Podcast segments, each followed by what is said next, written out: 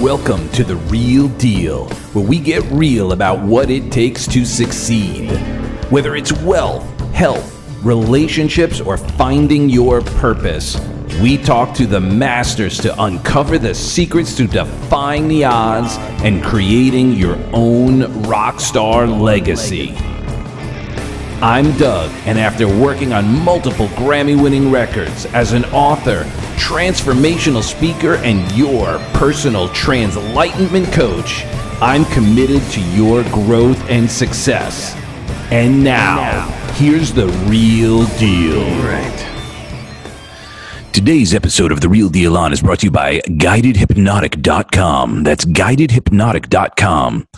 Are you stressed out, being swamped by anxious thoughts and trepidation? Then your free download of your anxiety-busting guided hypnotic meditation is for you at guidedhypnotic.com. Pretty impressive. That's good, right? So here we go. Dean Miller is a 20-year veteran of the residential real estate world based on Long Island. He has been an entrepreneur in some capacity since the age of 16 when he started his first business, a mobile DJ company. Today, Dean is the owner of Dean Miller Real Estate on Long Island. He works with multiple real estate coaching companies and has become a marketing and media specialist for realtors, restaurants, and small business owners. So thank you so much, Dean. You are an old and dear friend for what, 40 years, 35, 40, something like that. We don't want to admit how long. Let's go with 35 plus and leave it at that. Okay, 35 plus. We're not going to date ourselves too much. And one of the things I love about you is your continued progress, your continued ability to adjust during interesting times, and this is, of course, one of them. So how are you doing? Tell us about what you've been doing, and let's just unpack it all. Listen, I'm doing great, enjoying life. Every day is a blessing. So if you wake up in the morning and your feet touch the ground before your head does, it's a good day. You got to live it that way, regardless of what's going on around you. And I appreciate the mad wild introduction and all the other goofiness that goes along with it. And yeah, we've known each other since our early high school days, and it's it's been a trip. We've all evolved, and I think that's a wonderful thing. And I appreciate you having me on your show here, just to ramble and babble a little bit about what I do and who I am and what we're trying to accomplish.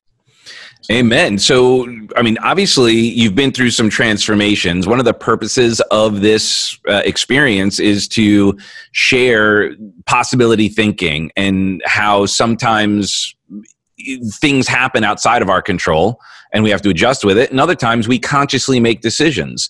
So, you know, as you shared, you were a DJ. Well, it's a very different experience than getting into a restaurateur or real estate.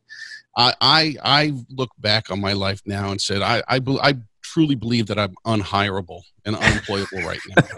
I make the joke every day that I have a jackass for a boss. He's the guy who looks at me every morning when I brush my teeth. Mm-hmm. And in the world of real estate, you know, those who survive and thrive always look at it and say, you know what, you're unemployed every morning when you wake up. You got to get out there and you got to make it happen every single day. And you look at times like now where here we are in New York, 100 days where we were shut down. We were not allowed to practice the business of real estate in most ways that we're known. And in the real estate business, for the most part, what you do today pays you in 60 to 90 days on average. Right. If you're really good. So, you know, you've got to learn to adjust and pivot. And that's kind of been my life story when I look back on it. You know, I went through high school. I was a surviving student. You know, I pulled out of there with something probably in the high 70s, real low 80s on my best day. I got out of high school. I tried college multiple times. Proud to say that I'm at least a 5, if not 6-time college dropout with no credit. Gotta have goals. I am an avid student. I love to learn, but I just never was a classroom learner. I got to get my hands on it. And I was telling a story to one of my kids the other day. During my DJ days, I actually went to a audio engineering school out here on the island. And, you know, a typical vocation. The Five Towns? No, it was called Audio Recording Technology. Artie. Yeah, Artie. Yeah. And I'll never forget my first day. We go in, there's me and 5 other guys, and I can't remember the guy's name, but he handed us a stack of binders that were all plastic wrapped together. and he had a piece of masking tape on it with everybody's, each person's name on it. And he handed it to us and he says, don't rip it open. And I gives it to everybody, and he looks at us. He goes, okay, there you go. You now have your materials. Now put them back in the box so I can put the next set of students' names on it, because you're never going to open these things up. and we were in the actual studio, and he's like, all right, walk around. And we in the recording room, he said, walk around. We went in, and he says, there's the board. You can't break it. Just play around with it and let's go. And our first session was literally just playing with slides and buttons and making things happen. And he contrived, the only thing we couldn't touch was the masters, because he didn't want to blow the monitor speakers out. Right. And we would have done that very quickly. And that was how I learned. You know, I learned how to splice reel-to-reel tape together with tape and a razor blade. And I became a master at it. I used to do it with cassettes, believe it or not, to make mixtapes before. There you go. I really got into the post-production stuff a couple of years after starting the DJ business. So I've always loved working for myself, and the challenge of not only being good at the role of whatever the job is, but building the business around it. You know, I realized that marketing was an important thing when we started, and we said, all right, we got to come up with a name of the company. It was me and my brother, who was 3 years younger than me. And we bounced around names, and it was like, at the time, this was the late 80s. It was like Gold Star Entertainment. I'm like, done, sold.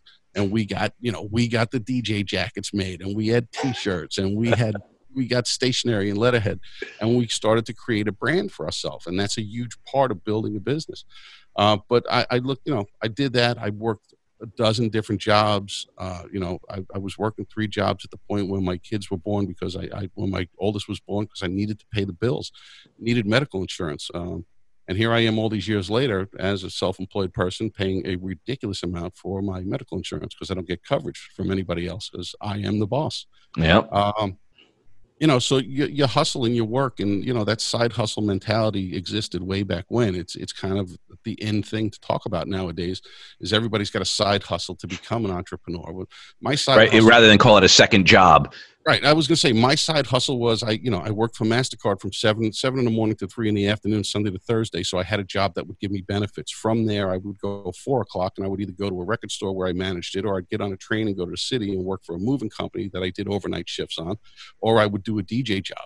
You know, it was like I had 3, 4 jobs all the time when I was younger, because that's what you had to do. And you know, you worked.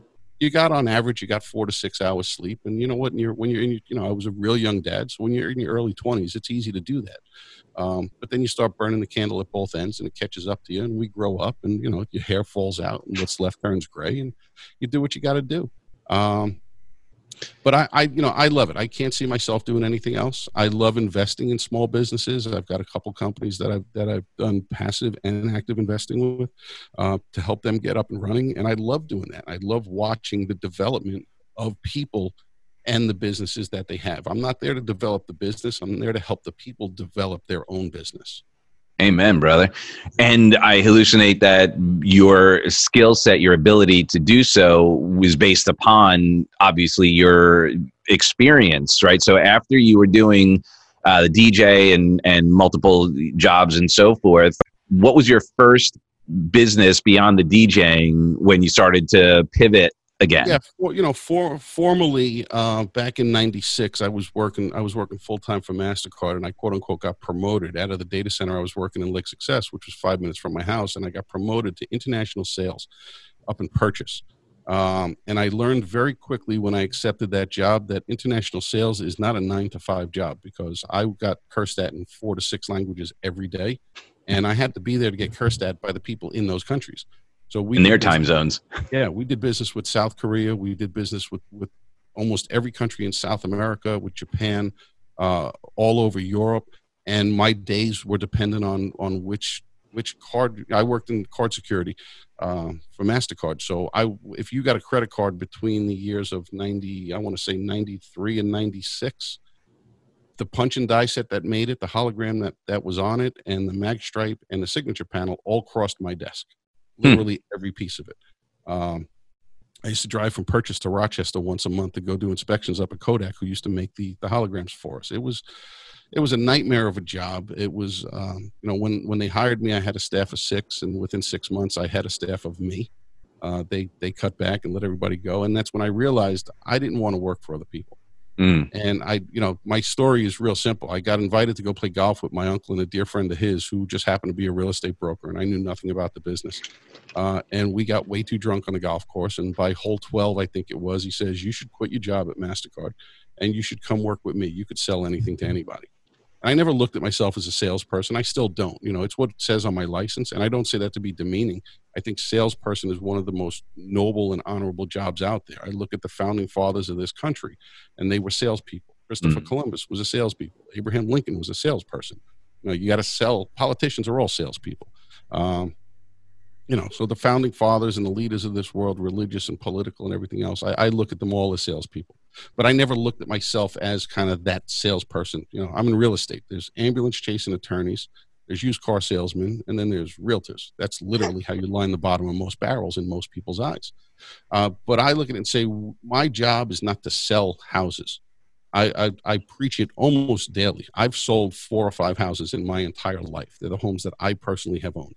I facilitate and I create markets for homes and I provide opportunities. That's why we named our podcast Opportunity Knocks. Because I truly believe that every moment of every day is an opportunity for something new. And you learn, you fail, you try again, you do it again. You have wins, and you probably have, if you're successful, you probably have 20, 30 times more losses than you do wins. So how did you navigate that? Like, what was your mindset going in? And when did you start accepting that philosophy that the losses are as important as the wins? So I was never a great athlete as a kid. I was always decent enough to make the team, but never great enough to be a star. And I would have to really fight to get my starting time whenever I did get it. And I always believed in coaching. And I'll never forget my senior year in high school, I blew out my knee at a football camp in the summer before the school program started. And Coach Flatley at Garden City High School, who just recently passed away, he said to me a couple days after I told him that I got hurt, he's like, well, by the time you're eligible to play, it's going to be week 7. You're not going to get a starting job and then go into the playoffs in week 9. But he actually took me under his wing and kind of led me down the path of working with the coaches. And I look back on that. I never forget that first moment. And then one other moment on the field where he let me, I told him to make a call and he listened to me. And I learned then the power of coaching. That was like a transformational moment for me. It sticks with me, and I tell that story every time we talk about, when people say, why do you love to coach? I tell them about Tom Flatley. And it really woke me up. And, you know, the minute I got into real estate, I started looking for a coach because there's a million of them, because realtors love to spend money on anything. But I hired coach after coach after coach, and I wore them down to the point where they were no longer relevant for me, because I would learn beyond the capacity of what they were willing to teach. Not that they couldn't teach more, but they were smart. This is the lane I live in. This is what I do. If you get really good at it and want to learn more, go to the next guy or go to someone else, or just leave me. I can't help you there. And it's why I love coaching agents now. I look at my real estate company as the broker, and I tell people all the time, I am not – my goal is to completely remove myself from sales by the end of 2021. And if I could lose my license and still be the broker so that I couldn't do any sales activity, it would be the biggest blessing to my organization. But I'll keep the license and treat it as if I don't have it. Because when I get the chance to work with agents one-on-one and in small groups, we can talk about their plans that are relevant to them. Because you can't say, here's the model, go do it. Everyone's got different purpose and mission and vision and their own core values. And we hire very carefully to our company's core values, where if you get the greatest salesperson in the world who can do 200 transactions in a year and they don't align with the overwhelming majority of the company's core values, they're going to destroy us and we're going to hurt them. And we just agreed not to work together. And I've had a few of those interviews, which is tough. But, you know, a year or two later, both sides look at it and say it was the right move.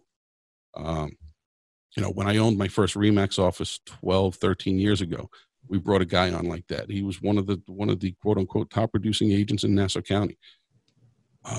But he was a brilliant salesman. He was actually a part-time salesman who was also a full-time art teacher in a high school in Nassau County. I won't give up any details than that, but he did more business than anybody. He was number 2, and the number 2 guy on the list did about 60% of his production. But his personality was very cancerous to what the values of my company were at the time.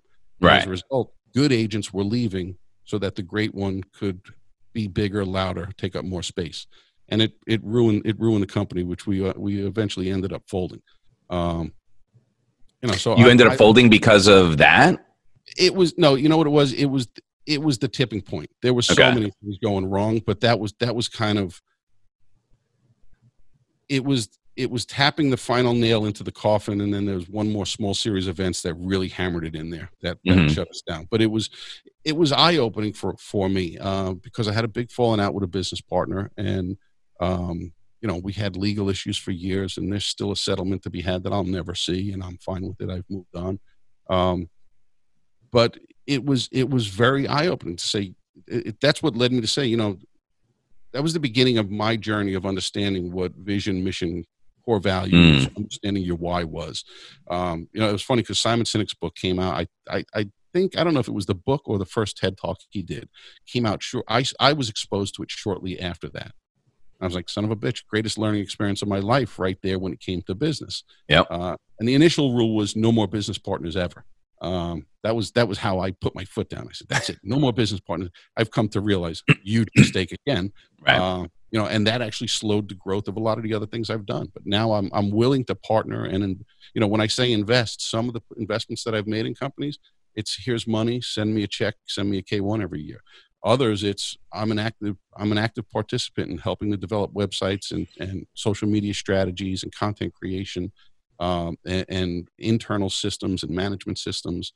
Are there any businesses that you prefer over others? Like, what makes you decide you're going to be active versus passive? So my most successful financial investment ever was a real estate technology company, and it started up about 10, 11 years ago, and it was the founder of the company was a good friend of mine.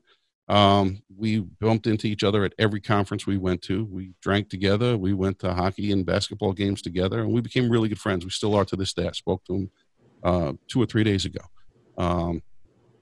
And he said, he pitched me an idea. And he says, I've pitched it to 7 or 8 other people, and if I get enough people to say yes, I'm going to need 20 people to buy in at X.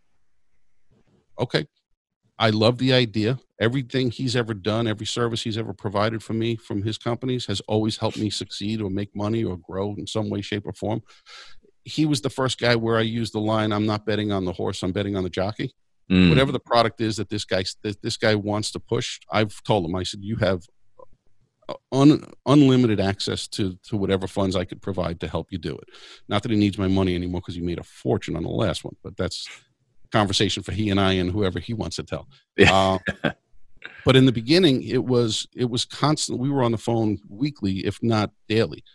Got an idea. This is where we're going. Here's, and it was a tech company. So it was hard to explain it to a guy who's not a techie, right? The extent of, as a guy who lives in the tech world, a lot of my time, I'm not a tech person. I can turn on a computer. I can figure things out, but I refer to myself as a digital nomad. I'm somebody who wandered into the digital world, unlike especially my two middle kids, the 24 and 25-year-old. They kind of were born with it. And I look at my 11-year-old, we gave her an iPad. I think she was 2, and she just started doing stuff. And I look at my parents at the same time, like, well, if I touch it, will it break? Kids don't break things. We learn how to break things. So I listened a lot. We talked a lot. We came up with problems that real estate agents were having and how we could solve them in a way that the consumer would want more of it. And that was one of the things that I learned early as well is don't solve the problem of the person that's in this industry. Don't solve the problem of the realtor. Help the realtor solve the problem of the consumer. Right. And help them understand what their problems are, because we talk about all the time, there's a difference between wants and needs. Most consumers are looking for what they want. They don't realize what they need. It becomes our job as quote unquote salespeople to help them want the things that they need by showing them the value of it, and always leading with value. It's like, part of our core values, we talk about be the guide in the process, give the best information away for free all the time. That's how you will get your opportunities to gain and get shit done. And it's that simple. So when it came to the tech investment there, I was in with them all the time. And I said, here's an idea. And We just brought on a few more investors to hire a few more employees. I did a couple loans for the company, which made me more money, which gave me more stock. And I was like, this is a huge win. There you go. And when he finally, when he got offers to get bought out, probably 6, 7, 8 times before he took a partnership and then sold in addition to that. And it was a great win. Are you at liberty to share what the company was or is? Yeah, it's a real estate tech company called Commissions Inc. Uh-huh. And what it is for the most part, it's a buyer lead generation platform that gives consumers access to real-time, real-world properties. And it's got a pretty massive CRM system built into the back end of it that he developed and has been, you know, my buddy's been gone for 3-4 years now. Since the buyout, he stayed a couple of years to head up the place, and now he's moved on to other things. Are the end users agents? They have two platforms. They have a broker team leader platform, and then they have a single agent platform. And they're very similar, but as you would expect, the broker team leader one is a much more powerful program. Right. And they do, you know, they manage pay-per-click for advertising, which is nothing more than online classified ads for those who don't know. And lead generation, you know, and it's an incredibly powerful platform. I still think it's one of the top 2 or 3 in the real estate industry for what they do. And I'm proud to say that I'm still a client of theirs. I'm a paying, you know, I was an investor for years, and now I'm a paying client and still use the program. Love it. If anybody in the real estate industry's got questions about it, I'm more than happy to answer anything I can. And that's a nationwide service. Yeah, yeah, they're one of the bigger platforms countrywide. They're owned by Fidelity National. FNF now bought them out. Nice. They had some partnerships before that, but yeah, it was a great company. It was a phenomenal culture. I used to love going down. They actually built a training center at their place. They had one of these that they're down in Atlanta. They had one of these office parks, and they just kept taking over more and more space, and they built classrooms, and we used to go down there. They had a chef come in, and they loved. They were doing Facebook style employment long before it became the end thing, where they had a chef there. They had a 6-foot-high life-size Jenga game, and right. Lunch would be cooked by you know a restaurant quality chef every day. Casual place, bullpens everywhere. It was very communal, beanbag chairs, and these guys, you know, you had a ton of coders, and that's what they want is, you know, I'm going to sit down and go play Doom for 4 hours, and then I'm going to come back and I'm going to code for 3 minutes, and it's going to look like I did 30 hours worth of work. Right. Well, and that was it. And we had kids in there that were just out of high school who were doing it. You know, they're right down the road from Georgia Tech, but they had they had this one guy whose name I can't remember. But he was literally right out of high school. And they used to bring beer in they used to have beer o'clock on Thursdays and Fridays at 3 o'clock. And this one guy, it's like Mad Men. Yeah, they didn't care, but he was like, nope, I'm not 21. I'm not drinking. And he didn't want to drink until he turned 21. Old school. Wow. God bless him. Yeah. Immigrant kid came from over in Asia, in Asia. And just had his family culture and says, no, the rules here say I can't drink till I'm 21. Therefore I will not. So interesting in that mindset, because when you're coding, it is rules. That's all it is. If then, that's like code. And so that's where I was, wow, that's brilliant. What a cool analogy. Like to show how you do anything's how you do everything. He was the first one to explain to me the whole if this, then that. Which is kind of weird, because for years when I worked in the data center for MasterCard, I was the guy who ran the mainframe switch, and I wrote the flow charts for how the mainframe flowed for certain programs that we used. And it was nothing more than an if this, then that mentality, but I never put it together. And now when I do probably 85-90% of all my business planning, I do in flowchart software, and then I blow it up, and then I go on the whiteboard, and then I put it back in, and I say, that's how we build. Wow. You know, it's so interesting, like the work I do in dealing with people's, you know, emotions, their relationship, their beliefs. It's also that a normalized belief system. If this, then, which means it's a normalized belief system. And that it's beautiful. That's how our, you know, the analogy of our brains are like computers. That's how it shows up. And that's, you know, to me, that's the art of business. I think when you can start to understand that all business stems from a mindset like that, you know, so there was a 3-year stretch where I operated a restaurant. It was 5.5 years that I owned it. Took us 2.5 years to open it during my real estate time. And we've been at that business about 3.5 years now. But when I got into the restaurant business, I knew nothing about it other than how to be a good customer. Mm. And I understood the customer journey because I've been studying marketing for years. You know, I believe that if I actually went and took all the tests, I could probably get a master's in marketing based on real world as opposed to what they taught. Yeah, you're the Thornton Mellon of marketing. Yeah. You know, my daughter, who came out of college with a degree in public relations, marketing, communications, a whole bunch of stuff, and she tells me what they were teaching. I was like, you realize that marketing methods were irrelevant while you were a senior in high school. Oh, man. So I don't know if I could actually graduate from some colleges today, but I know I could probably teach a hell of a lot better than 100% what they're allowed to teach. But again, I can go off on a tangent about my opinion of the squirrel education system. Right. Yeah. I the same thing. The squirrel's flying around the room. Eventually it'll come back and hit me in the head. Where were we? Marketing, restaurant. Yeah. You were a customer. So, when I got into it, you know, I was financing the thing for my son and my nephew, who both came to the realization they could not work for me or my money. Mm. And one quit just before the grand opening, one right after. So I jumped in and I said, shit, I got to run a restaurant. I got a ton of money invested in this, and I've got 25, 30 employees who are counting on me. I can't go under tomorrow.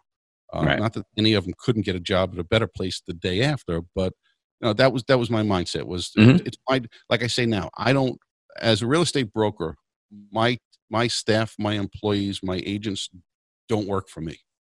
I work for every one of them. Right. And that was the same mindset in the restaurant. And that's most of my servant leadership. Yeah. Let's call it my mature life. Let's say mid-30s on, maybe even 40.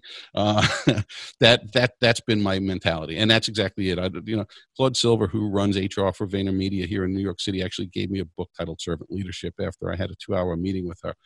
It showed up at the restaurant 2 days later.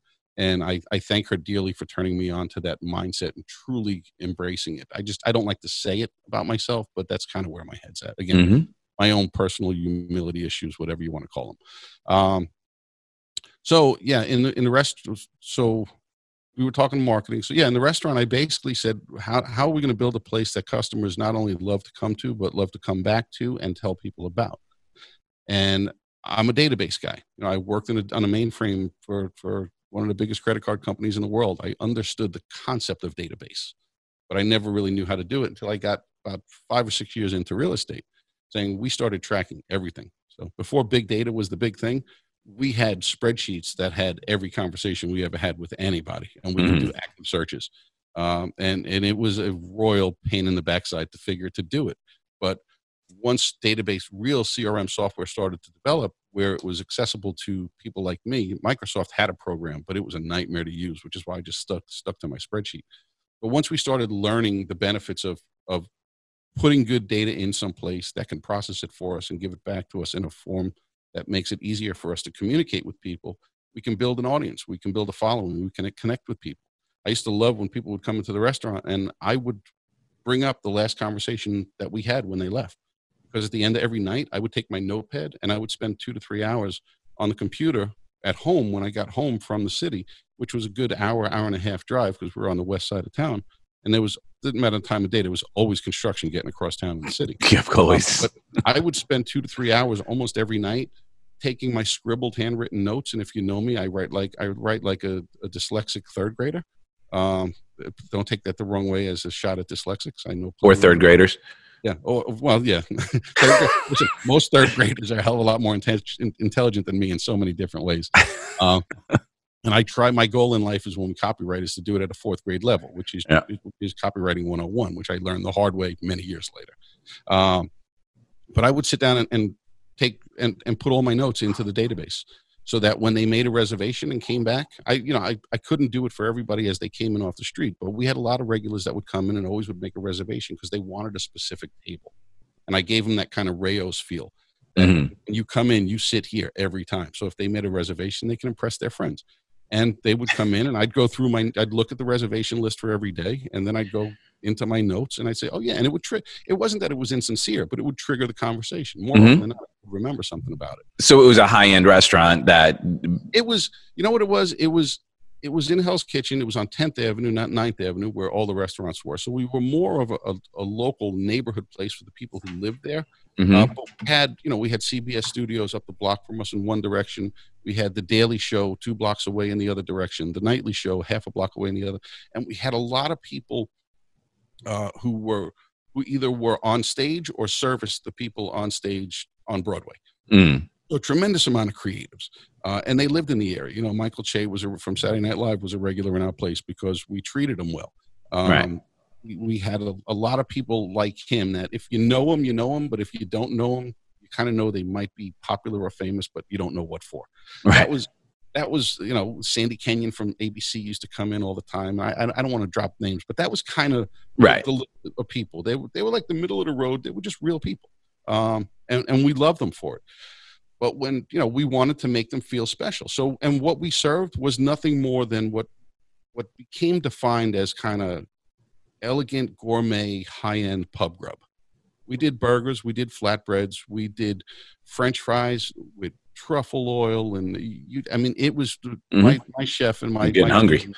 Yeah, he was and still is a brilliant, chef. He knows his stuff inside and out, and I wish him the best. He's actually in the process of trying to open a place out here in Comac, hopefully in the next couple of weeks. Good time, not a good time to be opening a restaurant.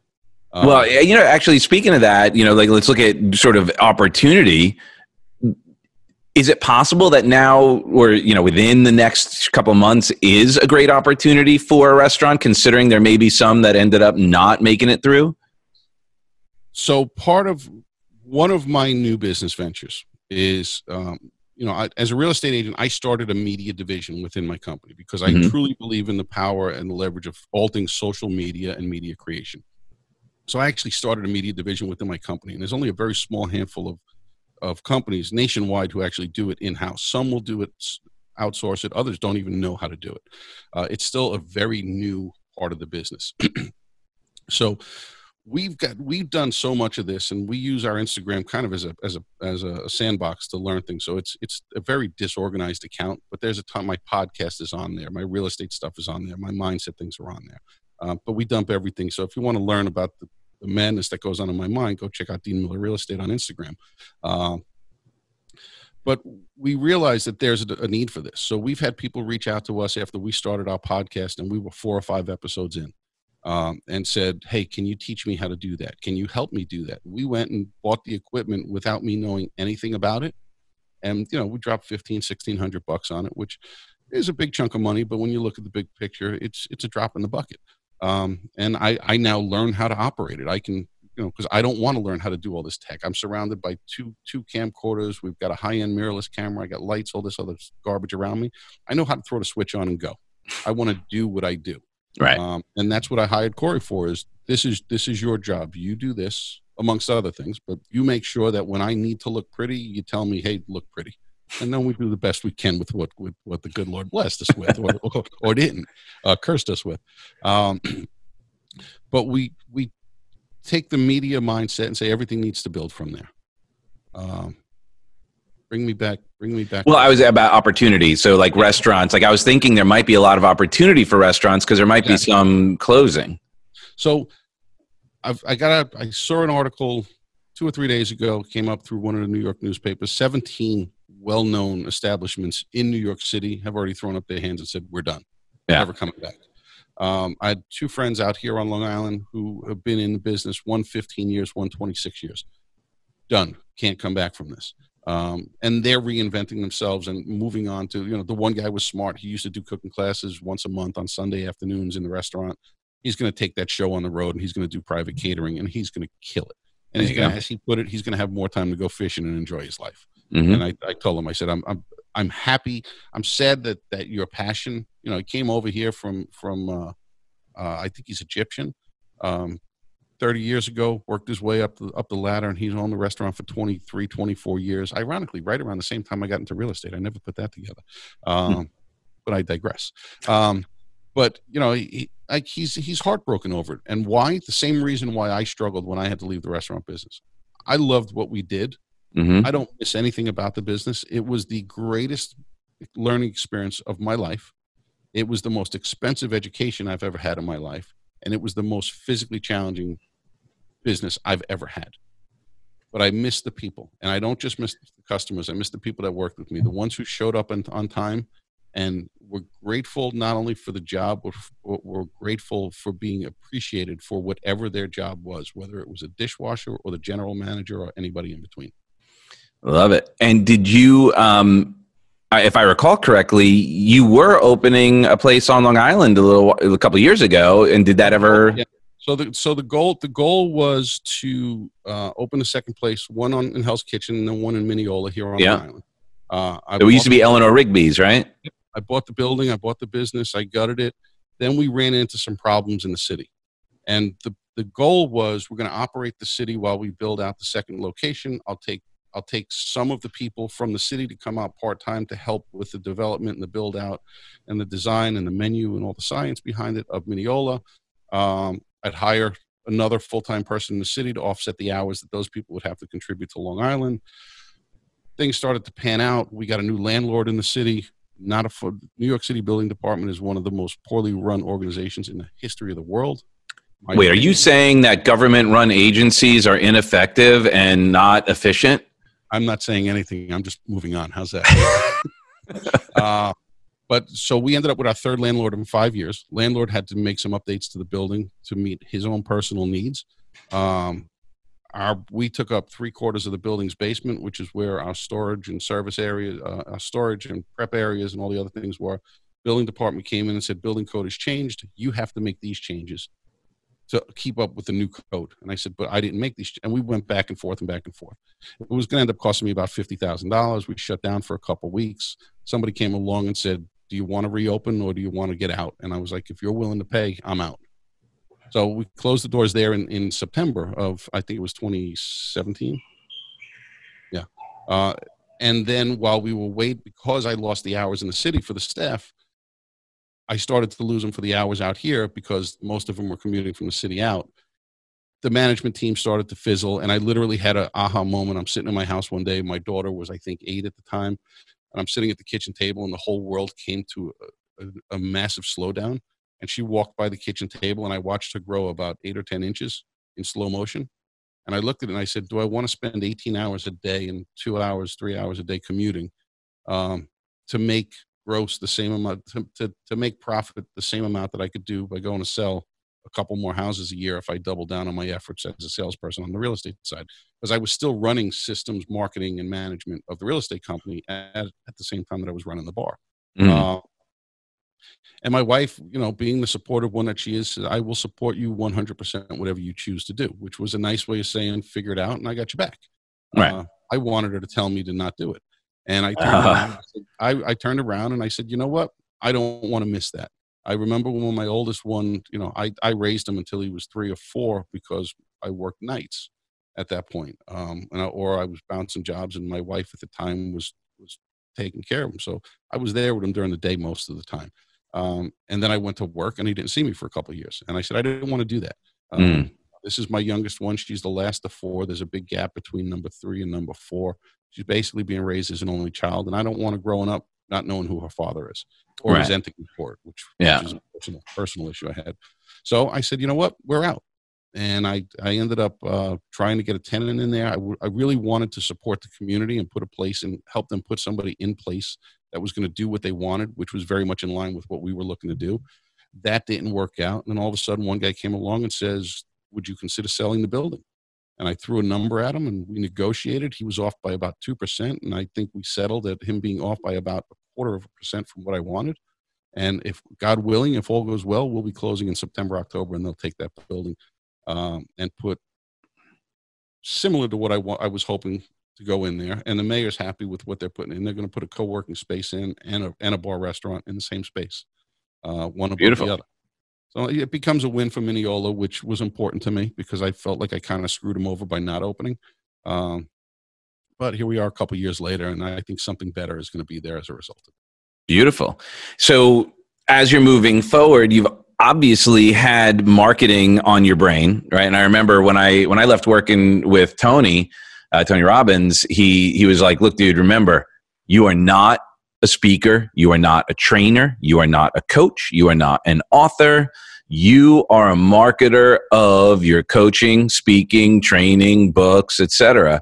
And it's such an interesting mindset because, you know, like you sharing, you love doing the work, you love doing the coaching, you love, you know, and same with me, like my passion is doing the work. All the other stuff, like I'm not a data guy like you are. So that's not my strong suit. So where do you leverage? Cause like, how do you make that decision? Where you're going to leverage, what you're going to learn, what you're going to take responsibility in application versus leveraging someone? I love to learn, and I've been accused of trying to learn so much that I use it as a way to ignore actually getting some work done. I like being the visionary. I like being a developmental guy. I like looking for new opportunities, testing and playing around with things. I like breaking shit. You know, that to me, that's exciting. Okay, we found the break in it. Now, how do we fix that? How do we avoid having to fix it in the future? And breaking it by challenging it and overuse, not just going and go, hey, let's see if I can F this up. Right. No. It's the goal is how do we can we figure out how to get more capacity out of it? Right. You know, it's like blowing up a balloon. The more you blow it up and deflate it, the bigger it will eventually get, but the weaker it becomes, and then eventually it just blows up on you. You know, so don't do it with water, do it with air. It's a lot less to clean up. But that's kind of my mentality. Is I think about rubber bands and balloons all the time because I watch them stretch, and I watch the snapback, and I watch them stretch, and that's kind of how I look at a lot of the things within my businesses. Is where can we push the envelope and see where it takes us, or what opportunities it presents to us. And if it presents opportunities that are intriguing, meaning potentially profitable or growth worthy, then let's go down that path. But if there's potential for a bigger negative long-term, but a short-term win, do you want to take the short-term financial win and have to deal with the pain down the road? And that's where I like to challenge some of my investment partners, is to say, yeah, we need money, but is it better to cheat the system and do something that may not be right for the brand in the long-term, or is it better to just go to the bank and pay a ridiculous interest rate if you have to? And that's where I've had some success with people, is that, okay, if money is this may sound elitist, and I don't mean it to, but money is the solution, and the cause and solution to many of the problems. If you have an unlimited budget, you have those entrepreneurs that go out and just keep trying and trying. Oh, well, I failed. You lost money. Move on to the next one. You can figure out a way to write it off. That's not that smart. And then the need for it causes people to do desperate things at times as well, right? Which is why you find some entrepreneurs paying 18, 22, 35, 40% interest on whatever kind of creative loans they got to go get. So I like to, it's part of my investment strategy is to always make sure that you've got enough rolling that you can contribute somewhere else when the right opportunity comes up. So, you know, like with Commissions Inc., they wanted to hire more people. They didn't have it in the bankroll. I just happened to have some money at the time. I said, what do you need? I said, boom, I'll write you a check for the whole thing if we can come up with the right terms. I couldn't, for legal reasons, the board didn't want one person, didn't want the company beholden to one person. So they made me split it, and we found another investor, and boom, they gave me a 14%, you know, I really probably shouldn't discuss that part, but I already said it. They gave me a 14% return on my investment, and they gave me additional stock options. Like, yeah, let's do it. So when the 6 months was over, they said, can we do it again? I'm like, yeah, let's do it every 6 months. When the company and I thank you for sharing some of the data, because I think sometimes people don't understand also the risk involved, and they're not willing to be creative, and they get overwhelmed, right? So like as a real estate investor, for me, like I try and keep things at a 10 cap or better. And you know, that's just my thing. Some people are willing to do much less. Some people have a much higher threshold. And they have different, but where they're willing to go higher or lower, they're going to make those adjustments accordingly. Right. And that's the beauty of it. So the 10 cap is kind of the rough number that most investors look at. Some will go 12, some will go 8. Where are they giving up or gaining on the other side? You got to understand that there's balance with everything. Well, it's never black and white. Oh, well, and that's the thing I think often, it's so interesting, as complex and complicated of a world we live in, all too often people are looking for the easy fix, the one-stop fix, and not willing to, you know, understand that there's going to be that ebb and flow of strategy and time and all of that. Because I remember I was talking to a guy who does bigger investing and, you know, like does big construction and is, you know, doing stuff in the millions. And there was an opportunity where someone said, oh, you know, they'll do it for, you know, they're doing a loan for, you know, it's like 30%. And he's like, I'll take that all day. All day. Yeah. All day. And other people are like, oh. And he's like, do you know that my other option is 50%? Mm-hmm. And it was just like, wow, depending on the game you're playing at, that 50% is worth it. Rather have 50% of $1 million deal, right, than no percent of no deal. But then go, if I could do it for 30, that's even better. It's one of the reasons why I in my own head, I have struggles with business, is because everyone says you got to set a goal. And when most people talk about goals, they're talking about something very well-defined and specific.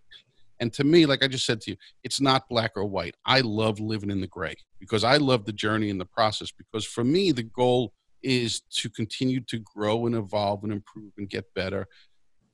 You know, one of my favorite lines that I say, I don't get out of bed in the morning. I get out of bed in the morning to make it. And when I do that well, the dollars that I need automatically find me as a result. And I truly believe that for me. So say that again, because I think it broke up a little bit. I don't get out of bed in the morning to make a dollar. I get out of bed in the morning to make a difference. Got it. And when I do that well, the dollars that I need find me. Mm. Because by making a difference, I've earned one. And a big part of, so to me, it's all about that journey. The things that are black and white is, I've got numbers that I want to give away to charity. I've got numbers that I want to invest. I've got numbers that I want to contribute to my family. Those are black and white. But again, they're only black and white because I set a minimum. Every day I get better. That number will grow incrementally with it. So can you share a little bit on that? Because I think there are a lot of people out there who sometimes, very often, especially, you know, warm, caring, you know, the coaches, the speakers and all that. And even I'm sure some people in real estate, they don't know how to get to the mindset, how to monetize, where they're trying to make a difference all the time, but then they don't find a way. Like they feel like if they're charging for it, then that takes away from making a difference. Yeah. And it's funny because I was on a, Corey, my media director, and we were on a call with a group last night, and Corey recommended to somebody who's looking to hire somebody like him.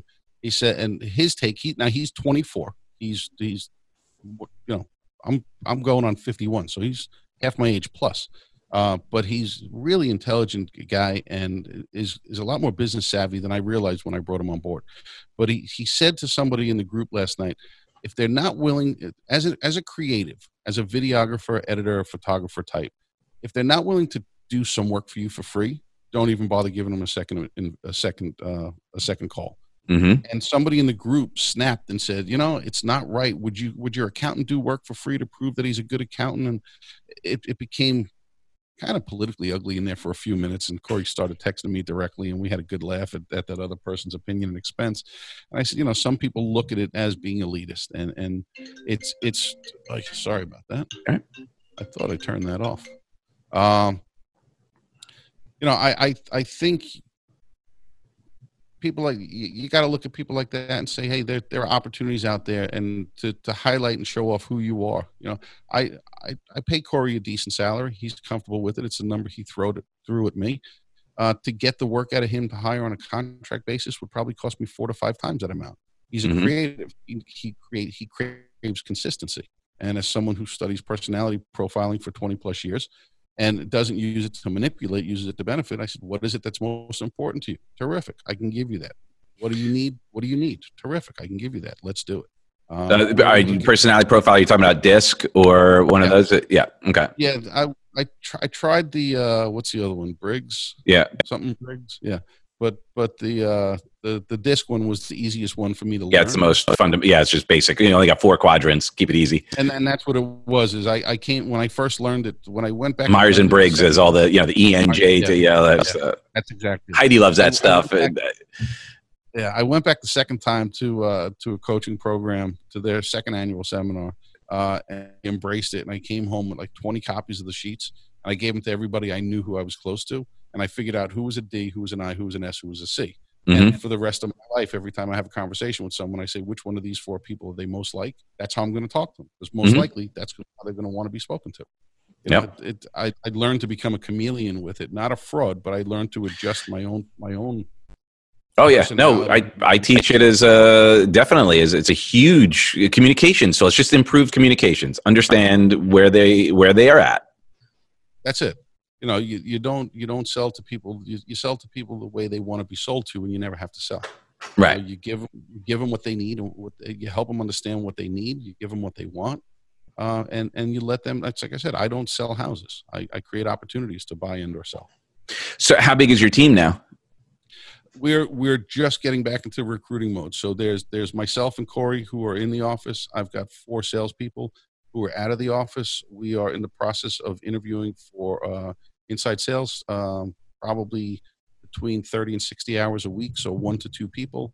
We are looking to bring on, I'll call it an executive administrative type person to get a lot of my mess. I have most of my team is outsourced, so they're task managers. I'd like to start to consolidate. And really, my goal is to bring on a chief operating officer of the company within the next 12 months so that I can move more into that. Let's grow to become not just a local powerhouse, but a somewhat regional powerhouse. So right now, when you say local, you're Nassau County or? Well, yeah, the overwhelming majority of our business is central and southern Nassau County on Long Island. You know, we are in the Hamptons from time to time. I was in the city for a couple deals last year. I've officially ended that run. I did that because I built a very good referral network. And that referral network is, and everybody who's in it knows the goal of me referring business to them is to eventually bring them on board on our team. And they all watch every move that we make. And I know there are a couple that'll join us this year. And it was just, here's what we do. Watch what we do. I'll explain to you why it would be a benefit to you. And I'm watching, you know, I saw a good friend of mine who just moved companies who, we're good friends. We're not a good fit to work together. And she said to me, she goes, I'm surprised you never made the offer. And I said, well, we have made the offer in conversation, but we've also come to agreement that we're better off working for separate, you working for a different company, not mine. Right. I can provide the value to you that's most important to you. So moving forward as you're growing, what do you see as like the next phase or the next disruptor, the next way? Like, how do you think the real estate business is going to transform? It's a tough call because, you know, right now, it's like so the last conversation I had about this is I feel like the entire market is in the starting gates at the racetrack. But now that we're in the gate and we got pushed up against the opening gate and the closing gate got closed behind us, now all of a sudden we closed our eyes and we're dizzy and we don't know which way we're going. When either of those gates open, there's going to be a massive explosion and it's going to be frantic behavior. And I say this specifically for my market here because typically this time of year, most people who are looking to make a move for a school year are real close to being in contract and going through their mortgage process. Right. You know, the spring leads to the summer buyer. So most of the summer buyers who are going to close prior to September when school starts, they're not going to have the summer in the house. They're going to have a couple days or weeks before August to unpack, move in, and get their kids off to school. And I'll admit it, we spend most of our energy this time of year looking for those clients who have a need because of a school. Right. But I also see a tremendous amount of people. Yeah, I see a tremendous amount of people making the mass exodus from New York City because more and more companies are going to allow their employees to work remotely. There are going to be those who say, I'm going to work remotely, but I'm only going to be a 45-minute train ride away. Well, guess whose train station is 45 minutes from Penn Station? That's me. Mineola. Yeah, you know, Mineola, Wantaw, you know, if you go in Central or South Shore. So I think there's opportunities. We did a good job during the shutdown of monitoring the activity on our websites. And we saw an almost 400% increase in web traffic, to our search sites. And we saw almost a 3 times increase in actual inquiries from people saying, please call me or answer this question from me. So technically we were not allowed to do any cold calling the minute that the that the shutdown started. Which right. I don't have but you could return with. Calls of interest. Right. I have not made a cold call in probably 16, 17 years. Okay. Everybody I call has given me their name, their email address, and their phone number. Yeah. Willingly. Now, many of them have given me the wrong ones, and I've got a lot of Mickey Mouses and Donald Ducks and views in there, which I'm fine with. Yeah. But, you know, so we picked up the phone, and it was mind-blowing. I used to when I worked the dialer consistently, I would probably make between $30 and $40 dials an hour. And I was manually dialing, and I was making 3 or 4 dials an hour because I was having conversations that were lasting between 12 and 20 minutes. Wow. People just wanted to talk, and when yeah. they start talking, you know, listen, I'm an ear. I'm okay. That's when your eye comes out. Right. You want to talk about your crazy Aunt Sally? Boom. Go ahead. What can I do to help? And I even said to one guy, I said, "You're getting personal. Do you really want me to know this about your wife?" And he started laughing, and they reached out to me because they were looking in a specific area. Yeah. I said, the main reason I was calling is to make sure that what we're sending you meets your needs. Right. If you do have a need to buy, I want to make sure we're sending you what you need. If you're looking at real estate pornography, as we refer to it all too often, the HGTV and DIY mm-hmm. people, hey, look at whatever you want. But if there is the possibility of a need, I want to make sure we're serving you properly. And this guy not only told me about where he wanted to go, why he wanted to be there to be around his kids and his grandkids, why his wife is still working as a nurse, how long ago he retired, and, oh, by the way, here's my home address. Any chance you could tell me what you think it's going to be worth at the end of this year?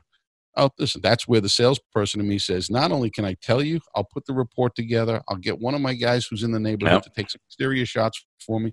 We'll put together a real report, and we'll give you the entire soup to nuts presentation over the course of the next 3 months so that when you're ready to go, you literally just have to pack your stuff and hand me the keys. And just say, and yeah, green light it. And this guy basically said to me, I'd sign the paperwork today to work with you. I said, well, the problem with that is the board will probably fine me 1,000,000 times because I'm not allowed to show it. So let's hold off until. Right. You know, but so getting back to it, where do I see the market going? Interest rates are still ridiculously low. I truly believe that the recession is going to get worse before it gets better, mm-hmm. especially with all the fallout we have. I was pleasantly blown away with the unemployment report that came out the other day. They were expecting it to be mass hysteria. It was minuscule compared to what the media had been reporting, which is why I tell people all the time, get off the news. Hyper local, get off the news and find someone who's local who can provide you real numbers. And don't wait for the feds to come out and tell you what their reports are, whether they're right or wrong. You're waiting too long for them. You can find most yeah. of this information. It blows my mind. You know, we have ads out on all the platforms right now for people, and we're getting blown away with resumes from not only people who are unemployed, but people who want to reinvent themselves. And yeah. I love it. Creating a tremendous amount of work for me, but I like doing that because, again, I'm creating opportunities for people. That's what I want to do. I'm a big believer in that whole Richard Branson line: teach them so well that they can leave you, treat them so well that they never want to. Right. It's one of my favorites. So I see the recession having an impact on the economy, but interest rates can't get much lower, and the Fed's already said multiple times they're not going to be able to blow them out going the other direction. There's no need for that. And if you look at historically most recessions, real estate still does appreciate during a recession. Mm-hmm. It's probably at a 50% rate of what it typically would be going at. So if real estate were appreciating, let's just make the numbers easy for me so I can do the math. If real estate were appreciating it at 10% a year annually, during the recession, it would probably appreciate somewhere around 5%. Right. And if you look at the numbers historically, that's not that inaccurate. So I do not see a real estate bubble, which many people have talked about. I think where there's going to be potential problems is with the whole landlord rent issues, yep. especially with those tenants who are either unable to or unwilling to pay the rent. Once evictions are allowed, you know, my heart breaks for some of these people on both the landlord and the tenant side. Yeah. Because people look at the landlord and say the landlord's the bad guy. Well, that's the landlord's business, and he's yeah, he's entitled to make a profit as well. Well, it's not even a profit. If you're not paying, yeah. you're losing. But that's my point. Yeah. People get angry at corporations and at landlords and say, "Oh, they're all just these greedy people." Listen, as a landlord, I'm going to buy. I'm down to now purchasing my only investment property. I'm selling. Once I sell that Mineola building, I'm out of everything. I'm going to buy a $300,000 house in Levittown here. I've got a tenant lined up for it. It'll be my only one. But the minute I buy it, it becomes an expense to me. And once I put the tenant in there, I've still got to pay off and get that money back. And what, you know, there's a lot of risk that I'm taking. Oh, it's such a small margin. That's why, you know, I mean, yeah. It's the same reason why I tell people nobody should be allowed to complain in a restaurant unless something's really screwed up intentionally, because the margins in the restaurant business is so crazy. Expecting a free drink because they seated you 4 minutes after your reservation time is going to break that restaurant. So don't do that, people. Amen. I'm very much in the foodie world, so I got a lot of gripes with the food. No, I get it. Well, listen, brother, I would love to chat longer. We have a thing coming up, but how can people get in touch with you to do more, to learn more about you, connect with you, and perhaps even do more business? I am currently in love with Instagram. I've been there forever, but it's the one that I'm playing. It's the sandbox I'm playing around in the most. So my personal accounts on Facebook and Instagram are both at Dean Miller. My real estate company accounts on both are at Dean Miller Real Estate. We've got a few other projects in the works. We're going to be launching a website that is it's all about Dean Miller Incorporated, all the businesses I have. But come follow me. The easiest place is follow me on Instagram at Dean Miller Real Estate. I answer my own DMs. I do all my own engagement. It is all me all the time. Beautiful. And I love it. Awesome, brother. Well, thank you so much for sharing. I look forward to seeing you next time we're up there. And of course, as you know, open door policy here. You're welcome anytime. And we've got some family down here, so we look forward to seeing you. As soon as I'm allowed back on a plane to come see Dad up in Jupiter, I'm telling him I'm disappearing for a day to go see you and grab some lunch and a couple of cocktails. Awesome, brother. Well, I love you for who you are and who you aren't. And God bless you for all you do. And thank you so much for sharing your wisdom. Thank you. I appreciate it, Doug. Thanks so much for the opportunity, and I appreciate it. And like I said, if there's anybody in your audience who I could ever be of any service to, please feel free to reach out. Oh, God bless you, brother. We'll see you soon. Have a great day. Peace.